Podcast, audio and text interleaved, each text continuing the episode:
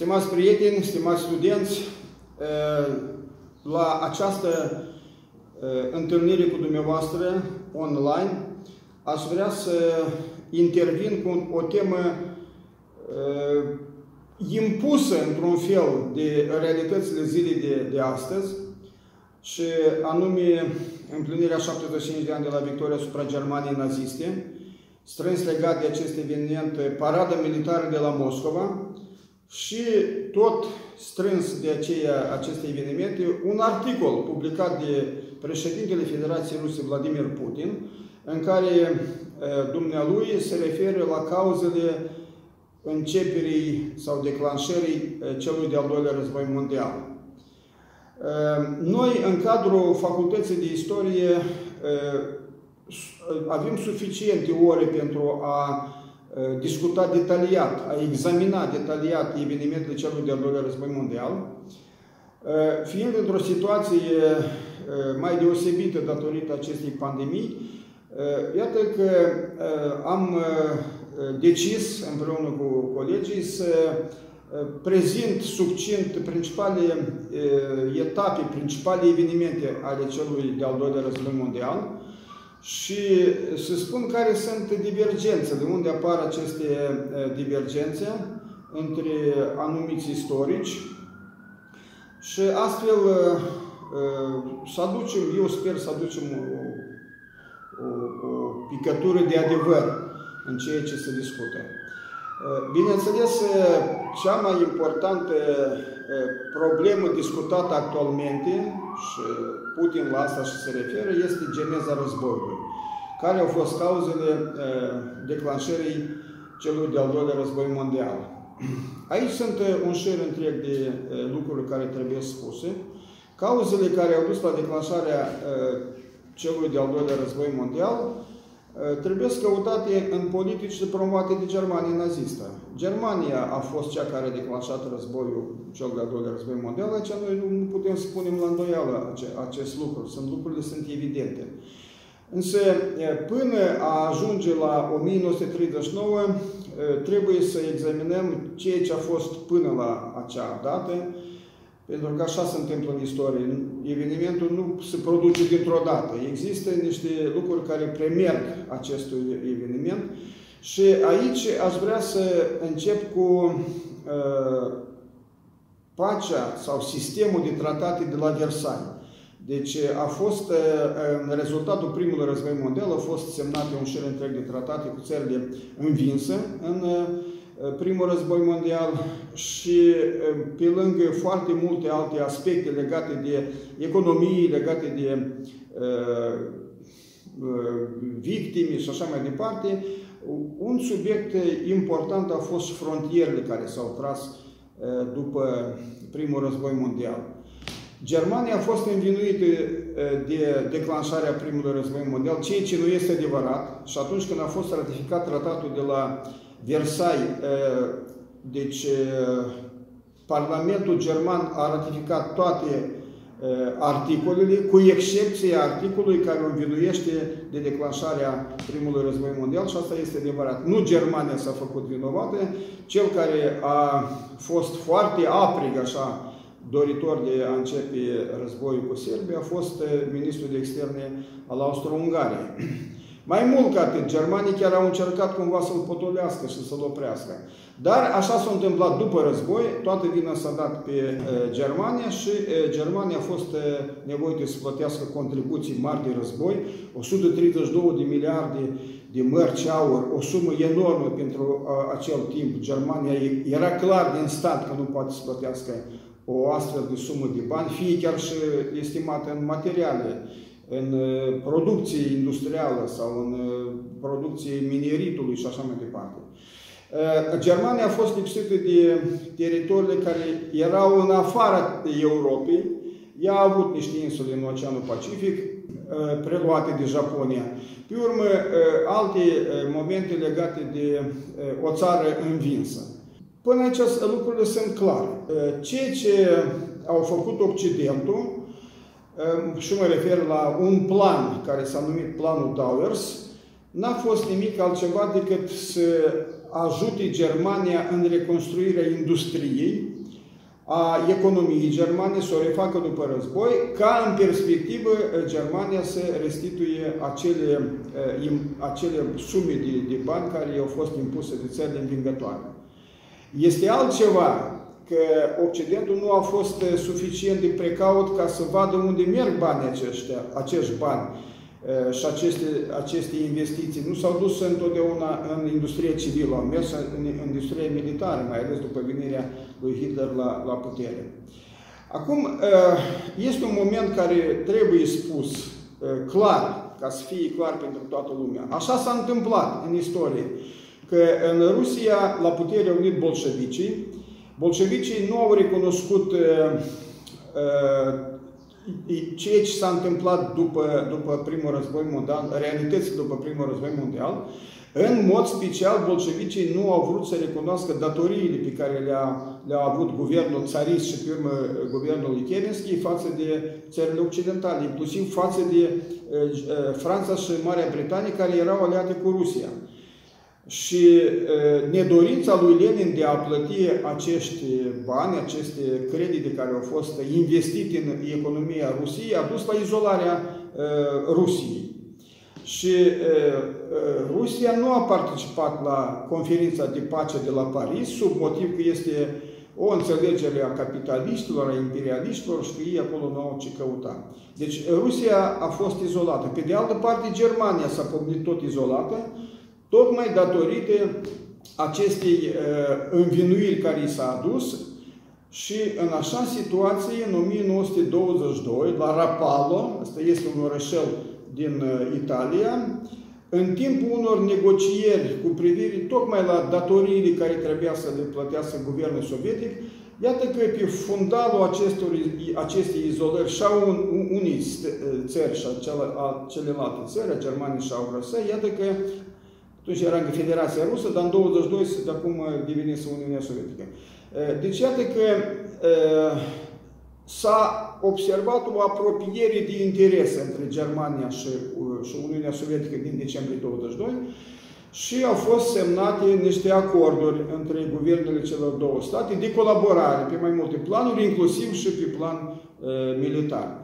Adică în situația în care, prin tratatul de la Versailles, uh, Germanii i s-a interzis producerea de armament, uh, uh, instrucțiuni în Academii Militare și un șir întreg de alte restricții în plan militar, iată că Uniunea Sovietică oferă o posibilitate Germaniei ca să nu întrerupă aceste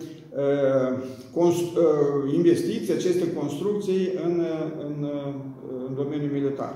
Deci între 1922 și 1933, între Germania, era încă Germania atunci democratică, și Uniunea Sovietică, s-a constatat o conlucrare foarte strânsă în domeniul militar. Mulți comandanți de oști germani pe timpul lui Hitler au făcut academii militare în Uniunea Sovietică. Unul din cei mai buni comandanți de unități de tancuri germane, Gaines Guderian, a făcut Academie Militară în Rusia Sovietică. Pe urmă, Keitel, acel care, feldmareșalul care a semnat actul de capitulare în 45, a făcut de asemenea Academie Militară la ruși. Foarte mulți aviatori. Deci, școala de la Lipetsk, școala de aviatori de la Lipetsk, multe alte, alte domenii militare, inclusiv și aplicarea armei chimice și în domeniul ăsta s-a lucrat.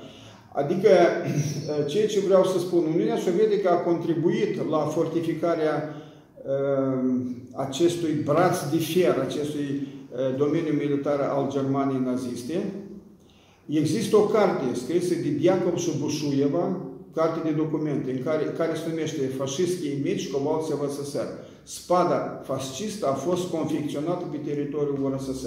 Nu întâmplător. Deci acolo este o carte groasă de vreo 300 de pagini, documente. Sunt documente care demonstrează foarte clar despre această conlucrare între Uniunea Sovietică și Germania în ceea ce privește domeniul militar. Este foarte important asta să spunem astăzi, pentru că vedeți ce se întâmplă. Uh, Putin nu este istoric, dar uh, el, este, el ca om politic, el își impune punctul lui de vedere și nu lasă, nu-i lasă pe istorici, ne lasă pe noi să discutăm și să, să uh, uh, tragem niște concluzii în ceea ce privește faptele reale și adevărul care a existat. Noi ne bazăm pe documente. Documentele sunt publicate, acum depinde de, de noi dacă recunoaștem sau nu vrem, sau ne încăpățânăm să recunoaștem aceste, uh, aceste uh, documente. Uh, acum, ca să nu te răgânăm foarte mult, foarte important aici pactul Ribbentrop-Molotov. Adică acest tratat de neagresiune semnat în noaptea de la 23 spre 24 august 1939, Vedeți ce se întâmplă? Asta e tot foarte important, pentru că Putin spune că astfel de tratate au mai fost semnate și nu este Uniunea Sovietică. Ba mai mult ca atât, Uniunea Sovietică a fost ultima care a semnat acest tratat cu Germania nazistă. Că au fost și Polonia care a semnat și alte state care au semnat. Și de ce cele nu sunt acuzate, dar Uniunea Sovietică este acuzată? Păi asta este toată problema, că celelalte state, inclusiv și Polonia, când au semnat cu Germania nazistă în 1934 un tratat de neagresiune, nu avea un protocol adițional secret. Asta e toată deosebirea uriașă între cei ce au semnat alții și cei ce au semnat Germania și Uniunea Sovietică.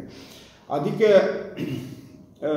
când vorbim de acest tratat de neagresiune, Trebuie numai decât să spunem că a mai fost ceva. A fost împărțirea Europei de Est între două dictaturi, între două puteri ale acelui timp și Uniunea Sovietică a pretins țările Baltice, o jumătate din Polonia și în ceea ce privește punctul 3 al acestui protocol adițional secret, se referă la România, adică interesul Uniunii Sovietice față de Basarabia.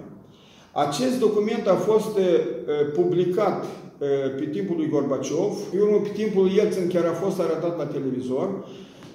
Din câte știm, Federația Rusă nu ne neagă acest document și uitați-vă pe acest fundal, în Duma de Stat există un proiect de lege prin care se dorește de a reabilita cei ce a semnat Stalin și Hitler atunci în 1939. Adică a-i da o altă alură, a nu condamna, pentru că pe timpul lui Gorbaciov acest act, această politică a lui Stalin a fost condamnată, iar acum apare această tendință de a justifica politica lui Stalin, atât internă cât și politica externă. Orice ce caz, acest act, acest tratat între Germania și Uniunea Sovietică, așa cum spun majoritatea istoricilor occidentali, istoricii români, mai zic de polonezi, și o bună parte din istoricii ruși, o bună parte, dar ei cu regret sunt în, în opoziție. Spun că a fost, de fapt, lumină verde pentru declanșarea celui de-al doilea război mondial. Pentru că, acum câteva cuvinte cu Ceoslovacia. Putin foarte mult insistă asupra acestei teme.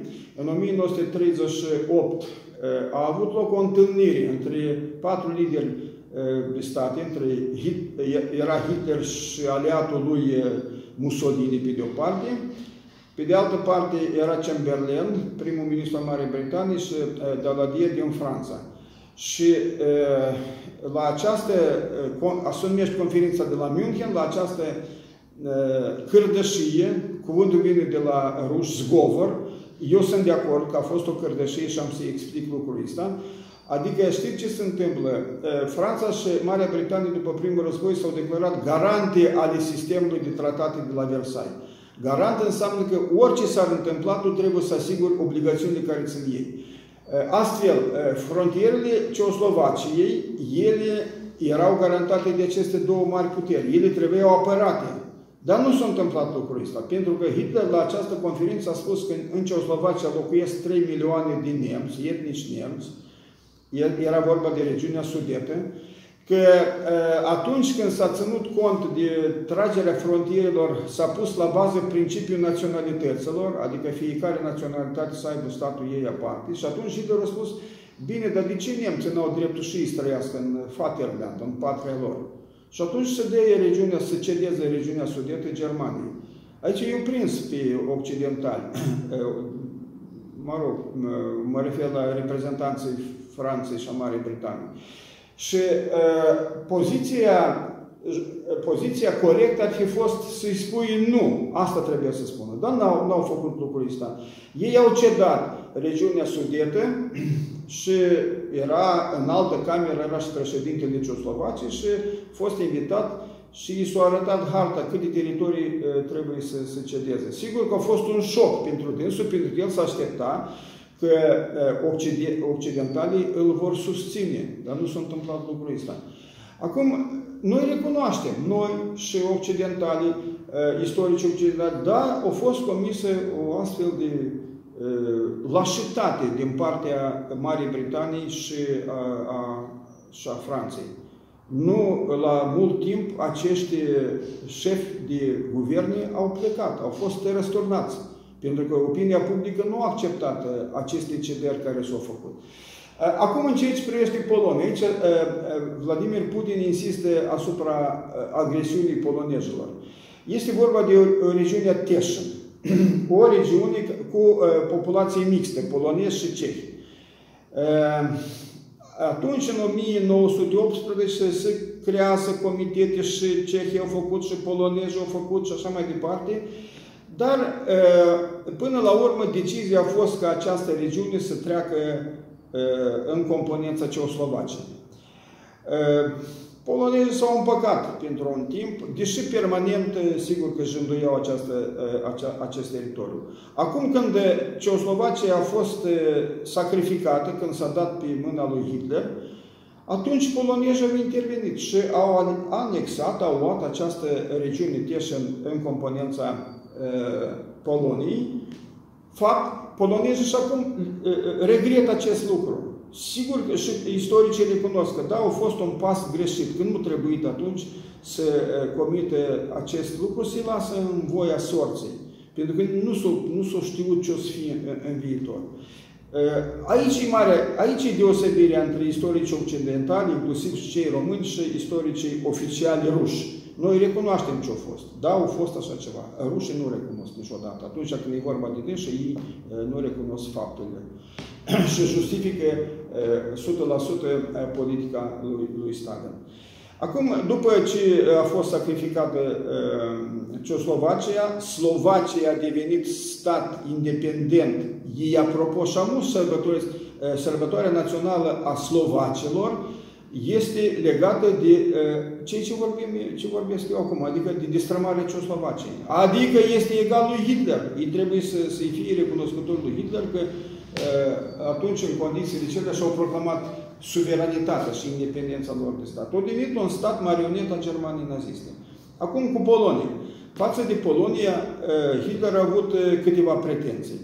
În primul rând, orașul Danzig, care era un oraș german, 100% putem să spunem, era german, etnic german, era o conducere germană, dar avea un statut special. Danzigul este, geografic, este situat la gurile Vistului, care la scurgere în Marea Baltică se desprinde, așa, are două guri. Și se creează acolo o insulă, este o insulă și pe această insulă este construit, este așezat acest oraș, care este are așa o, o situație strategică destul de, de, de importantă.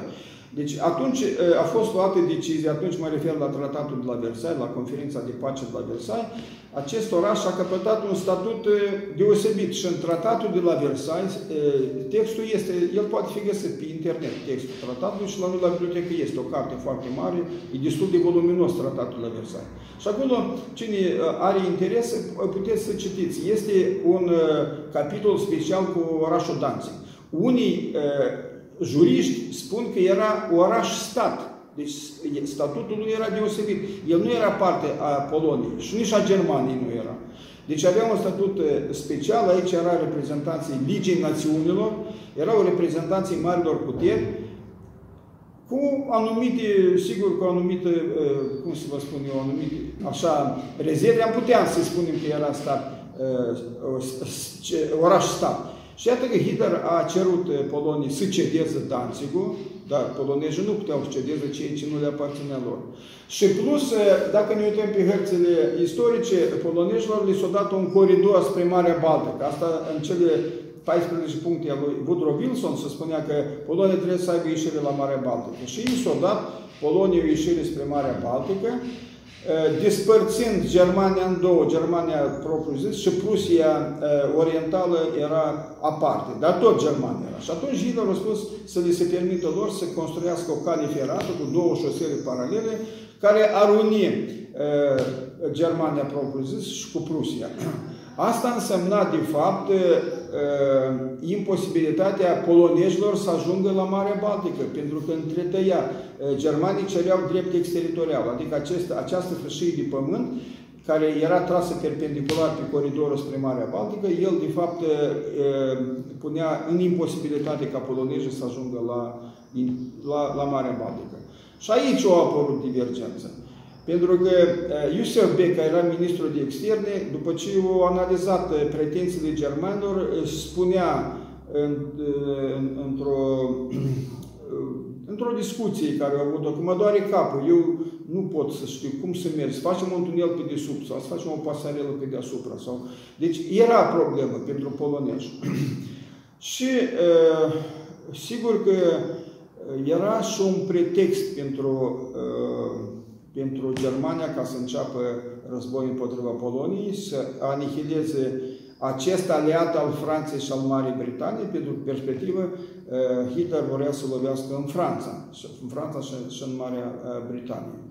Deci, perioada asta până la 1 eh, august 1939, ea a fost un război a nervilor, declarații, încercări de a cumva împăca, de a căuta soluții de, de împăcare, de, de cederi, de compromisuri și așa mai departe, Hitler a fost prompt, mai ales după semnarea pactului Ribbentrop-Molotov, când și-a asigurat neutralitatea Uniunii Sovietice, și pe urmă noi o să vedem în continuare că Uniunea Sovietică chiar l-a ajutat foarte mult pe Hitler în războiul împotriva Poloniei. Iată că pe acest fundal începe războiul. Războiul a început în noaptea spre 1 septembrie 1939 printr-o provocare.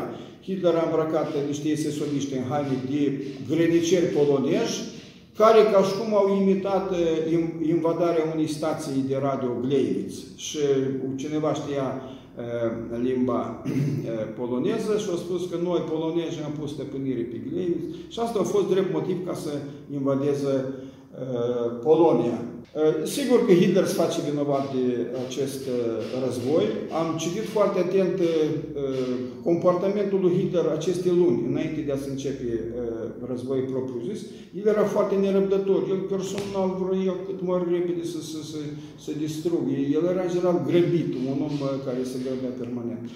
Dar asta deloc nu înseamnă că Uniunea Sovietică nu a participat la împărțirea Poloniei. Operațiunile militare au durat uh, repede, la 15 septembrie, deci două săptămâni. Uh, deja trupele germane intrau în Varsovia, guvernul s-a retras înspre Cernăuți, atunci România avea frontieră comună cu uh, Polonia, este un orășel dincolo de frontieră, de Cernăuți, un, oraș, un orășel Cuti se numește. Și iată că conducerea Poloniei, deci Seimul, guvernul, președintele Poloniei, ambasadele, inclusiv și ambasada, ambasadorul Unii Sovietice, s-au retras toate în acest orașel, teritoriul polonez. și pe data de 17 septembrie, sub motiv că guvernul Poloniei a lăsat țara de izbeliște, că s-a retras, că nu, nu există știri unde este guvernul. Iată, în așa condiții, Uniunea Sovietică a dat ordine trupelor sovietice să invadeze Polonia. Au fost două fronturi, frontul belorus și frontul ucrainean. Front asta înseamnă război. Și au fost victime și de partea polonezilor și de partea sovieticilor, nu foarte multe. Știți de ce? Pentru că comandantul suprem al trupelor poloneze, Ritz Smigli, mareșalul Ritz Smigli, a dat ordin trupelor poloneze să nu lupte împotriva sovieticilor. Nu știau care este misiunea trupelor sovietice. Unii polonezi naivi credeau că este vorba de ajutor venit din partea sovieticilor trupelor poloneze, ceea ce nu, nu s-a adeverit în perspectivă. Deci atunci când se spune, și asta tot e important să accentuăm, atunci când se spune că polo- guvernul polonez a lăsat țara de izbeliște, nu este adevărat. Guvernul polonez nu era în capitală, dar este adevărat, dar era pe teritoriul național al Poloniei și ei de aici conduceau uh, uh, o apărare în față de, de Germania.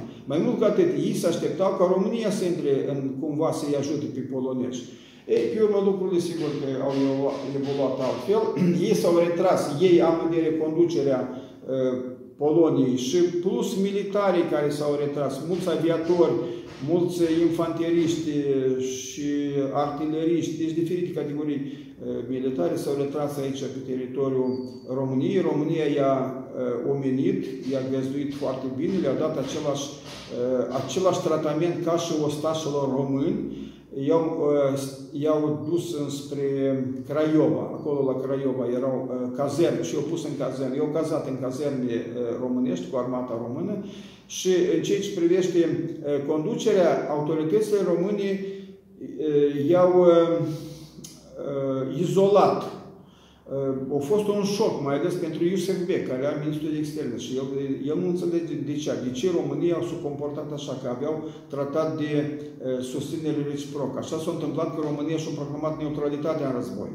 Și în, în situația în care o țară își proclamă neutralitatea, nu pot să-i favorizezi pe unii împotriva altora. Germania a atacat polonezii, conducerea a venit aici în ideea să continue lupta împotriva Germaniei și atunci românii au luat decizia, așa spunea și niște, așa spuneau niște tratate internaționale, că nu poți favorizezi, dacă ești țară neutră, nu poți pe unii să-i favorizezi în potriva altora, cu atât mai mult că germanii cereau arestarea și predarea acestor lideri ai Poloniei germanilor, românii nu au făcut lucrul ăsta. Ei i-au izolat, dar niciodată germanilor nu i-au cedat. Eu, mulți dintre ei au plecat în Franța și de acolo au început lupta împotriva, au continuat, mai bine spus, lupta împotriva Germaniei, iar după capitularea Franței în 1940 au plecat în Marea Britanie și mai ales, mai ales aviatorii polonezi au avut o contribuție esențială în această luptă aeriană dintre Germania nazistă și Marea Britanie. Așadar, pentru 1939, lucrurile pentru noi istorici sunt clare. Documentele sunt publicate. Nu știm ce mai putem să mai găsim altceva decât ceea ce deja s-a publicat, mai ales pe timpul lui Gorbaciov. Aici de acum depinde de uh, buna voință și de, de nu știu, bunul simț, cred că, al istoricilor în ceea ce privește interpretarea corectă a evenimentelor. Așa a fost istoria. De ce să nu recunoaștem așa, așa cum a fost el? Ce, ce ne costă pe noi astăzi să nu spunem adevărul? De ce trebuie să ne încăpățânăm și să spunem că nu, nu toată lumea spune într-un fel, anumite persoane spun nu și gata. Mulțumesc!